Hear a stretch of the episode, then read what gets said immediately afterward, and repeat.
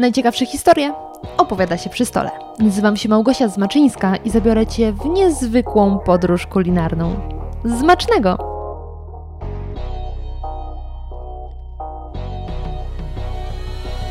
Symboli narodowych można szukać w wielu miejscach. W motoryzacji Fiat 126P znany szerzej jako Maluch, w muzyce Chopin i disco polo, albo w języku, jednak najpopularniejszego słowa pozwolicie, że nie będę przytaczać.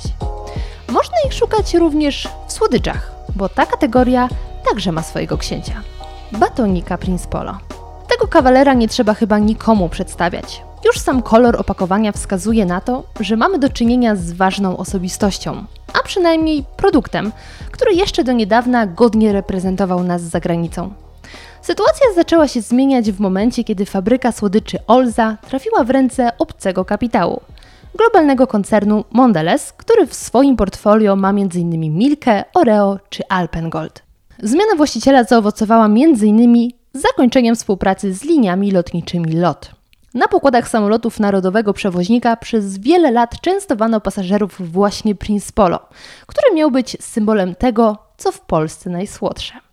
W końcu jednak zarząd zadecydował, że nie jest to już nasz rodzimy produkt i od 1 maja 2019 roku w obłokach buja Grzesiek, produkowany przez markę Goplana. Z przejęciem Olzy przez amerykański koncern wiązała się jeszcze jedna zmiana. Ze sprzedaży wycofano niektóre smaki Prince Polo. Niestety nie spodobało się to jego największym fanom, którzy swoje niezadowolenie wyrażają na fanpage'u Przywróćmy Prince Polo karmelowe do sklepów.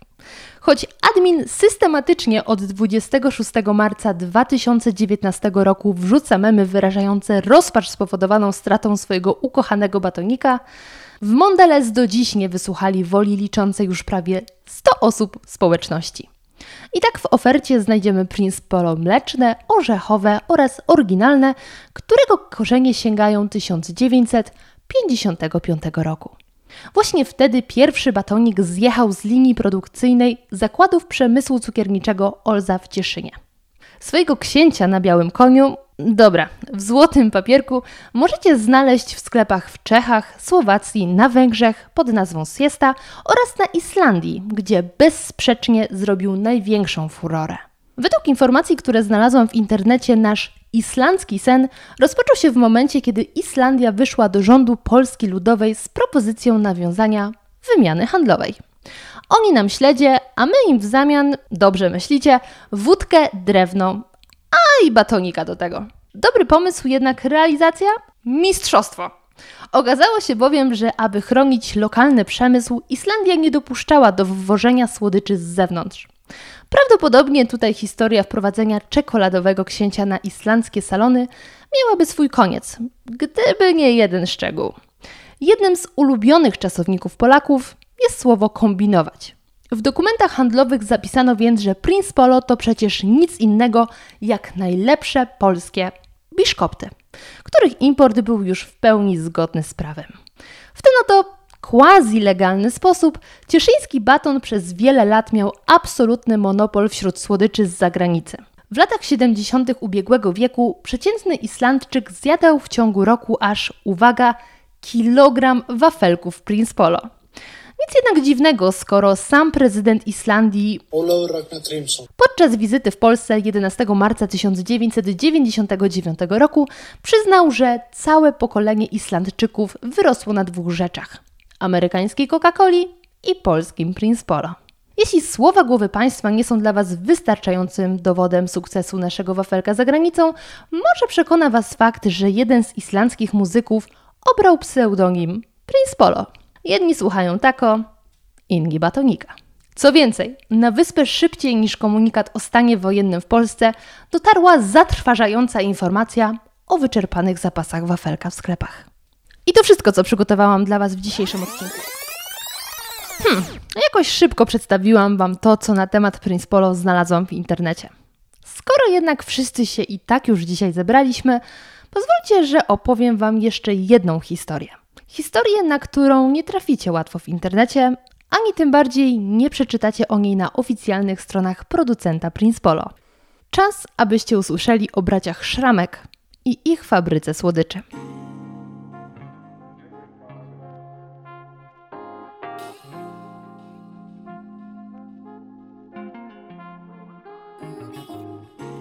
Po ostatnim odcinku dotyczącym KitKata dostałam kilka wiadomości, żeby tym razem na tapet wziąć naszego polskiego batonika.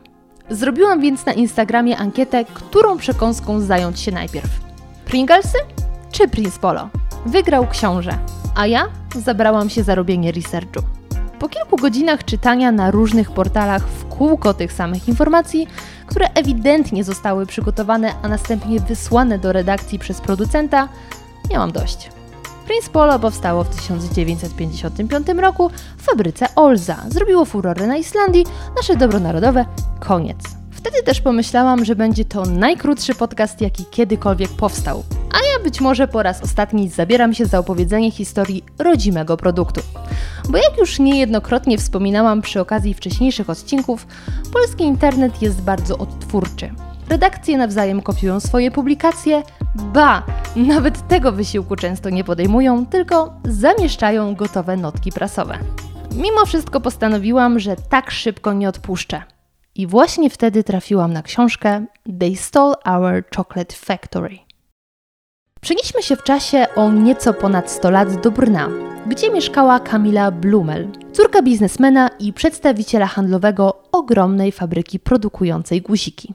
Kamila była bardzo uzdolniona muzycznie i wcześnie zaczęła naukę gry na pianinie.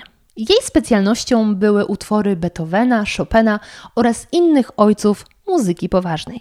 Niestety beztroskie życie dziewczyny skończyło się w 1910 roku wraz ze śmiercią jej taty, Leopolda. Blumelowie byli wzorcowym przykładem tradycyjnego, jak na tamte czasy, modelu rodziny. Charlotte, mama Kamili, zajmowała się domem i wychowywaniem córki. Dlatego z chwilą, gdy stała się wdową, sytuacja materialna uległa znacznemu pogorszeniu. Na szczęście, dzięki wsparciu ze strony swojego nauczyciela gry na pianinie, piętnastolatka nie musiała porzucić swojej największej pasji. W zamian za udzielanie lekcji początkującym w imieniu profesora, on szlifował jej talent na poziomie zaawansowanym. Wkrótce Kamila była gotowa, aby rozpocząć karierę i ruszyć w trasę koncertową. W słuchaniu historii osób żyjących kilkadziesiąt lat temu jest pewien haczyk. Często trudno jest nam się z nimi utożsamić, znaleźć coś, co mocno rezonowałoby w obecnych czasach. Mam jednak coś, co sprawi, że mimo różnicy 100 lat stwierdzicie, że Kamila to równa dziewczyna.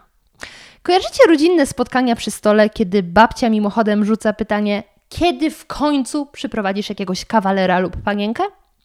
Powiedzmy, że pani Blumel, mama Kamili, poszła o krok dalej i postanowiła zeswatać swoją córkę z synem majętnego biznesmena, jednocześnie tłumacząc jej, że dalsza nauka jest stratą czasu i lepiej niż magistrem cieszyć się tytułem żony. I tutaj wchodzi Kamila, cała na biało, mówiąc, że jeśli matka zmusi ją do ślubu z chłopakiem, którego nie kocha, popełni samobójstwo w dniu własnego ślubu. Jestem przekonana, że gdyby Kamila żyła dzisiaj, w opisie na Instagramie miałaby podpis feministka. Czy dziewczyna została już na zawsze singielką lub jak zostałaby nazwana dawniej starą panną? Cóż, nie. Zeswatano ją z innym chłopakiem, a decyzja o ślubie została przyspieszona ze względu na chorobę matki, której pozostał rok życia.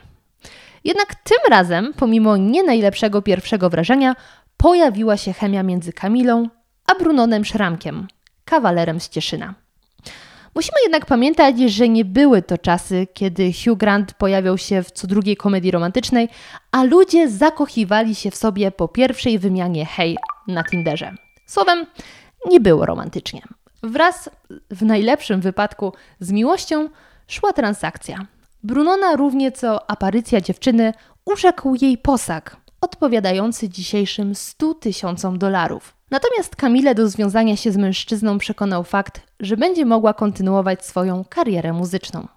Małżeństwo przeprowadziło się do Cieszyna i wkrótce na świecie pojawił się Hans.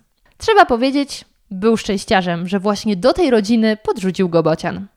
Dorastał w pięknym domu, w którym poza miejscem na zabawy wchowanego i bieganie na cukrowym haju znalazły się również pokoje dla niani oraz pokojówki. Nic mi nie wiadomo o dodatkowej sieni dla szofera, ale tak, również mieli człowieka od jazdy samochodem. Po prostu na bogato. Choć właściwie bogato, to dopiero miało się zrobić. Zanim jednak ruszymy dalej, szybka przypominajka, że na moim Instagramie zmaczne.go znajdziecie dodatkowe ciekawostki na temat, o którym tutaj opowiadam, a także zupełnie nowe, nieznane historie o bardzo znanych produktach.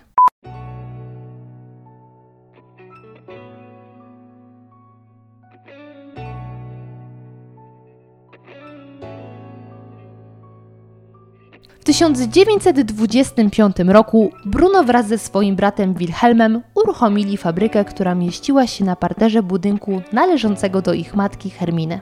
Bracia Szramek postanowili produkować batoniki składające się z wafelka, kremu z orzechów laskowych, czekolady, kawy i cytryny.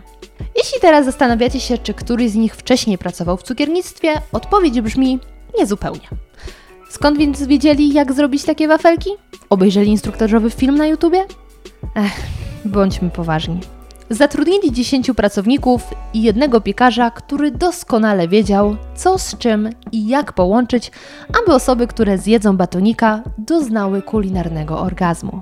Jak się okazało, był w tym cholernie dobry, bo wkrótce fabryka produkowała 450 tysięcy gramów wafelków tygodniowo. Ponadto w sklepie firmowym sprzedawano różne czekoladki od lokalnych i zagranicznych producentów, co wcale nie jest tak dużym zaskoczeniem, bo przecież po drugiej stronie Olzy, przepływającej przez Cieszyn, są już Czechy. Po roku działalności biznes kręcił się już tak dobrze, że Szramkowie stwierdzili, że potrzebują zakładu produkcyjnego z prawdziwego zdarzenia. Budowa ruszyła w 1927 roku. Pieniądze na inwestycje pochodziły z oszczędności braci, a także z posagów żon obu panów. Przede wszystkim Kamili. I w tym momencie zdanie za sukcesem każdego mężczyzny stoi kobieta nabiera zupełnie nowego znaczenia. Fabryka w nowej lokalizacji przy ulicy Liburnia 15 w Cieszynie z 100-200 w zależności od źródła pracownikami na pokładzie rozpoczęła działalność jeszcze pod koniec tego samego roku, jednak już oficjalnie pod nazwą Bracia Szramek Tip Top. Dzięki dobrej kadrze menedżerskiej oraz przedstawicielach handlowych we wszystkich regionach Polski, firma umacniała swoją pozycję, a produkcja systematycznie wzrastała. W pewnym momencie do ekipy Tip Top dołączył Juliusz Pietrzman, kierownik techniczny, który poza uznaniem ze strony pracodawców zdobył również ich sympatię i stał się bliskim przyjacielem Brunona oraz Kamili. Nie jest to informacja, którą przytaczam, aby w ten sposób podkreślić, jak rodzinna była to firma. Lepiej zapamiętajcie nazwisko tego pana Juliusz Pietrzman. Mamy świetnie prosperujący biznes dwóch braci, którzy wspólnie osiągają kolejne sukcesy oraz szczęśliwą rodzinę, w której dorasta sobie Hans. Czy może być lepiej? Nie może! Ba! W pewnym momencie przestaje być nawet dobrze.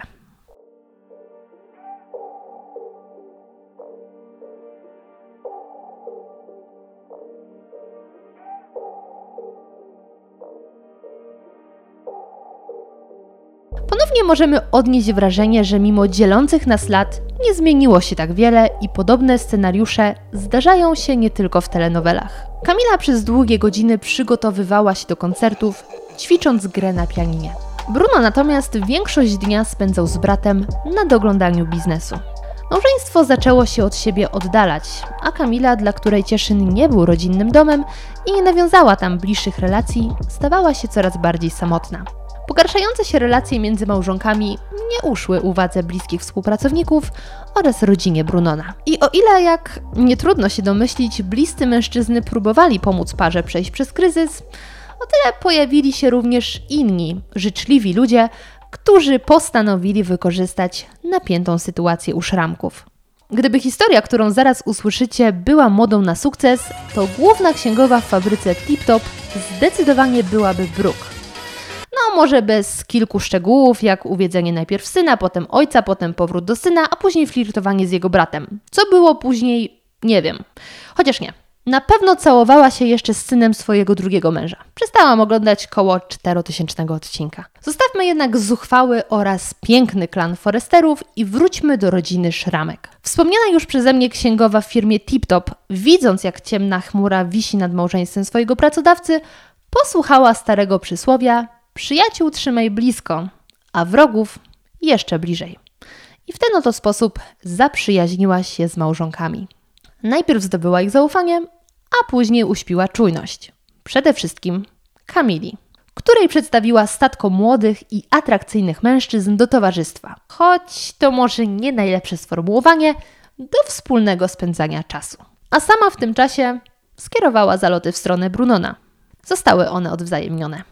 Ta sytuacja najlepiej pokazuje, że troje to nie do pary.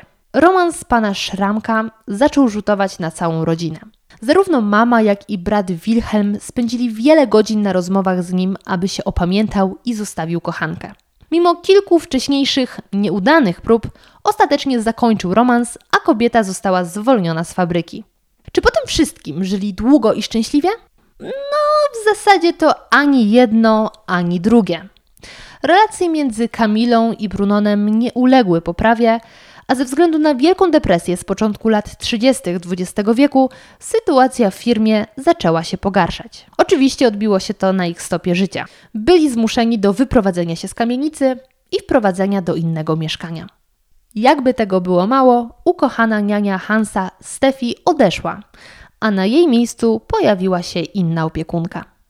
Jednak to nie była jedyna strata, z którą musiał zmierzyć się chłopiec. W grudniu 1932 roku, ze względu na infekcję, która wdała się po operacji usunięcia kamieni nerkowych, Brunon Szramek zmarł w wieku 45 lat. Jeśli macie pod ręką coś słodkiego do zjedzenia lub pogłaskania, polecam to teraz zrobić, bo niestety najczarniejszy rozdział tej historii dopiero przed nami.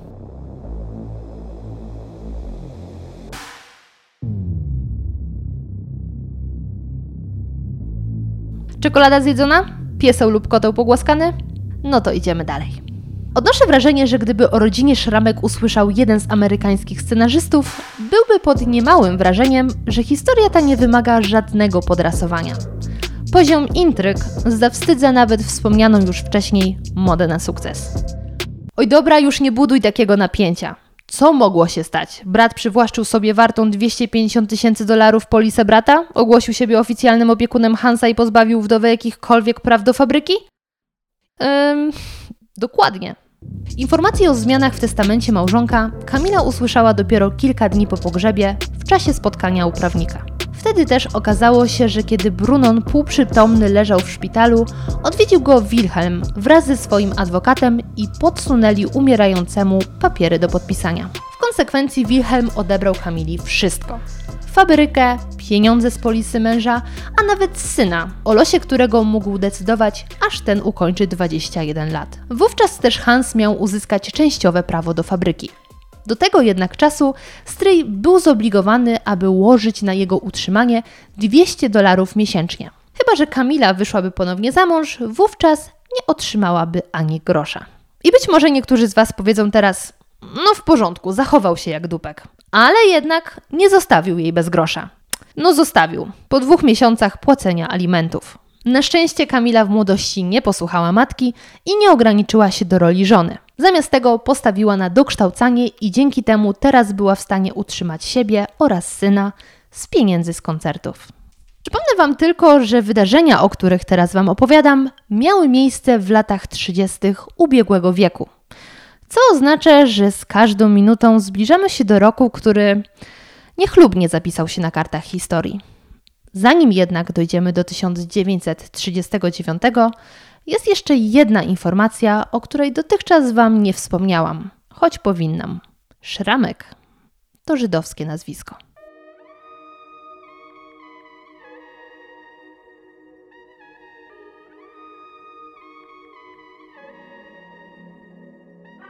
Być może Wy również na lekcjach historii w szkole nieraz myśleliście sobie, kurczę, czy ci wszyscy ludzie naprawdę nie wiedzieli, co się święci? Dlaczego nic nie zrobili? Dlaczego nie uciekli? W przypadku szramków odpowiedź jest prosta, bo wuj Wilhelm na słowa Hansa, żeby sprzedać fabrykę i za otrzymane pieniądze uciec do Anglii, reagował złością i zapewniał, że żadnej wojny nie będzie. Niepoprawny optymista? Bynajmniej. Zapatrzony w pieniądze cwaniak, który uważał, że sprzedaż byłaby nierentowna. Nie przyglądał się jednak bezczynnie pogarszającej się z każdym miesiącem sytuacji. Rok przed wybuchem wojny udał się na wycieczkę do Palestyny, gdzie spieniężył swoją wartą 100 tysięcy dolarów kolekcję znaczków pocztowych, a następnie ulokował oszczędności w tamtejszym banku. Kilka dni przed inwazją Hitlera na Polskę wybrał z firmowego konta kilkadziesiąt tysięcy dolarów, spakował swój dobytek i wraz z całą rodziną udał się do Krakowa, a następnie Lwowa. Czekaj, czekaj. Chcesz powiedzieć, że zabrał Hansa, a Kamilę zostawił samą na pastwę zbliżających się nazistów? Nie, zostawił ją z Hansem. W końcu to nie jego syn i nie jego problem. Wraz z atakiem hitlerowców na Cieszyn o 9 rano 1 września 1939 roku fabryka braci Szramek Tip-Top przeszła w ręce III Rzeszy. Kto jednak dowodził firmą, skoro Bruno nie żył, a Wilhelm uciekł? Juliusz Pietrzman. A mówiłam, żebyście zapamiętali tego pana? Pana, który okazał się sprzymierzeńcem nazistów i za ich namową powrócił do fabryki po tym, jak odszedł z niej dwa lata wcześniej przez konflikt z Wilhelmem. Kiedy Europa mierzyła się z II wojną światową, Tip-Top działało na najwyższych obrotach. 500 pracowników pracowało na trzy zmiany. Hans wraz z matką zostali wyrzuceni z domu i przetransportowani do tymczasowego getta w Sosnowcu. Ponieważ byli osobami z zewnątrz, przyjezdnymi, a ponadto nie mówili w języku jidysz, nie zostali miło przyjęci, jeśli w ogóle tak można powiedzieć w kontekście getta, przez innych przebywających tam Żydów. W konsekwencji po pięciu miesiącach pobytu w Sosnowcu zostali wytypowani do opuszczenia getta i skierowani do obozu pracy, bo właśnie tak o Auschwitz wypowiadali się naziści. Zaraz po przekroczeniu bram obozu zostali rozdzieleni. O tym, jak wyglądała ich codzienność, nie muszę Wam opowiadać. W całym jednak tym nieszczęściu dwudziestoletni już Hans miał odrobinę szczęścia. Ponieważ był młody i w sile wieku, został przydzielony do prac ogrodniczych. Nadzorujący go kap potraktował go nie najgorzej i relatywnie rzadko stosował kary cielesne. Po pewnym czasie otrzymał informację, że w zamian za dobrą pracę zostaje przeniesiony do innego obozu, będącego niemal ośrodkiem wakacyjnym.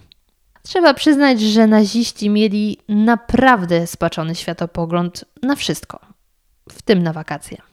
Choć Hansowi nie do końca pomysł ten przypadł do gustu, przede wszystkim dlatego, że nie chciał zostawiać matki w Auschwitz samej. Nawet jeśli nie widział jej od momentu przyjazdu do obozu, nie miał wyboru. Został przeniesiony do Ibenzi w Austrii. Okazało się, że trafił tam dzięki swojemu koledze ze szkolnych lat, który dzięki znajomości kilku języków awansował w niemieckich służbach specjalnych. Ponieważ nie mógł przywrócić staremu kumplowi wolności, zadbał przynajmniej o to, aby opuścił on Auschwitz, które wkrótce miało stać się obozem zagłady. Oczywiście życie w Ebenzi w ogóle nie przypominało wakacji. Wielu z więźniów zachorowywało się na śmierć. Jednak Hans, pomimo wycieńczonego i niedożywionego organizmu, nie poddał się. Jego największą motywacją do życia okazała się informacja, że pani Szramek wciąż żyje i została przetransportowana z Auschwitz do innego obozu. Spotkali się dopiero w 1945 roku w Wiedniu, gdzie oboje trafili po uwolnieniu. W późniejszych latach przy pomocy organizacji Hagana próbowali przedostać się do Palestyny. Starania te jednak nie przyniosły skutku i w międzyczasie wylądowali w Mediolanie, gdzie finalnie spędzili 5 lat, podczas których Hans zdobył tytuł doktorski. 12 września 1950 roku przypłynęli do Nowego Jorku, a następnie dotarli do Cleveland, gdzie mieli rozpocząć nowe życie. I rozpoczęli. Oboje znaleźli dobrą pracę, po pewnym czasie kupili dom, a Hans odnalazł miłość swojego życia, René Globus. Czy to jest w końcu moment, kiedy można powiedzieć i żyli długo i szczęśliwie? Mm, tak. No wiecie, nie zawsze było kolorowo, jednak myślę, że w porównaniu do koszmaru, który zgotował im Hitler, nie było już tak źle.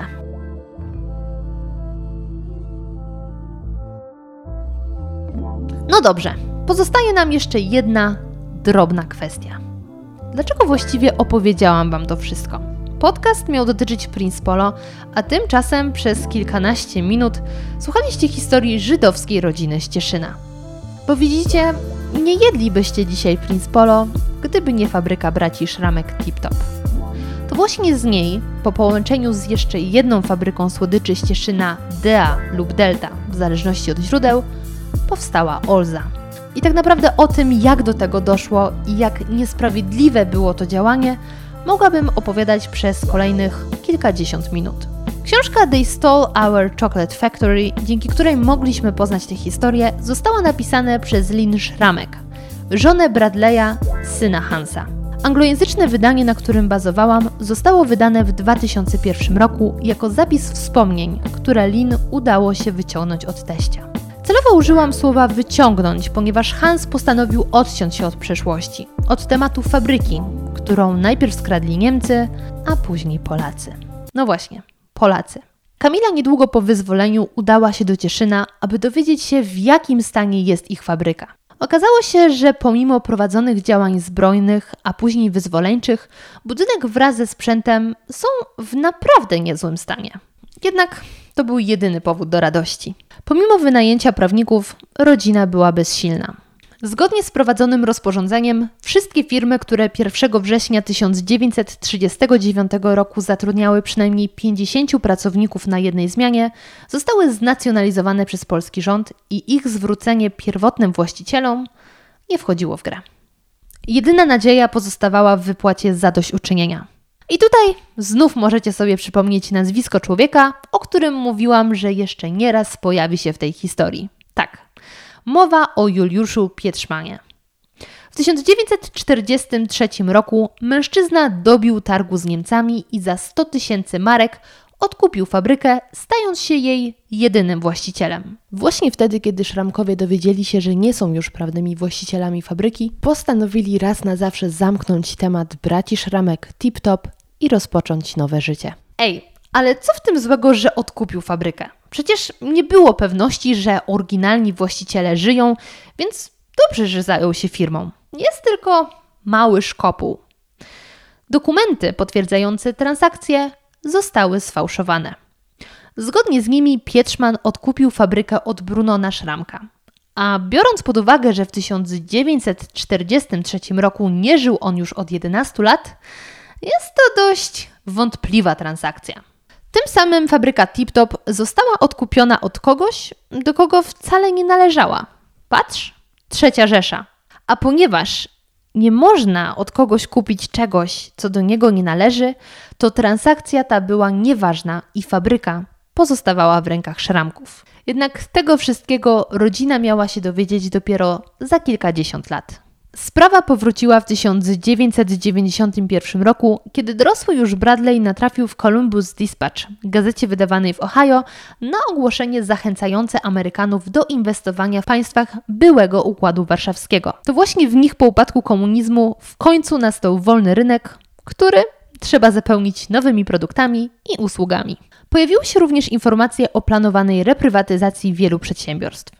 Była to więc szansa na odzyskanie straconej własności. Niedługo po tym do Hansa odezwał się Alfred Schramek, syn Wilhelma, który poinformował, że już zatrudnił prawników i zamierza odzyskać fabrykę. I patowość sytuacji wraz z dowodami na to, jak kuzyn Hansa wdał się w ojca, jest opisana przez Lin na kolejnych kilkudziesięciu stronach. I oszczędzę Wam już tutaj tych wszystkich prawnych szczegółów, jednak w dużym skrócie nie otrzymali od państwa ani złotówki rekompensaty. Choć ustanowiono przepisy, zgodnie z którymi rząd wypłacałby odszkodowania za prywatyzację fabryk przez Polskę Ludową, Szramkowie nie spełniali wymaganych kryteriów. Co to oznacza? A na przykład to, że pieniądze przysługiwały obywatelom polskim mieszkającym na terenie kraju lub przebywającym za granicą, ale planującym powrót do Polski. I biorąc pod uwagę, że Hans miał wówczas już ponad 70 lat i zupełnie poukładane życie w USA, opcja ta nie wchodziła w grę. W momencie, gdy fabryka została odsprzedana firmie Kraft, która później zmieniła nazwę na Mondelez, rodzina Szramek zwróciła się do nich i opowiedziała swoją historię. Niestety, choć z drugiej strony trudno się dziwić, koncern odpowiedział, że on od państwa polskiego odkupił Olzę zgodnie z prawem w związku z czym wszelkie roszczenia powinny być kierowane właśnie do rządu. Z moich informacji wynika, że pomimo upływu prawie 20 lat od wydania książki, dwa lata temu pojawiła się polska wersja, niewiele zmieniło się w kwestii rekompensaty za prywatyzację.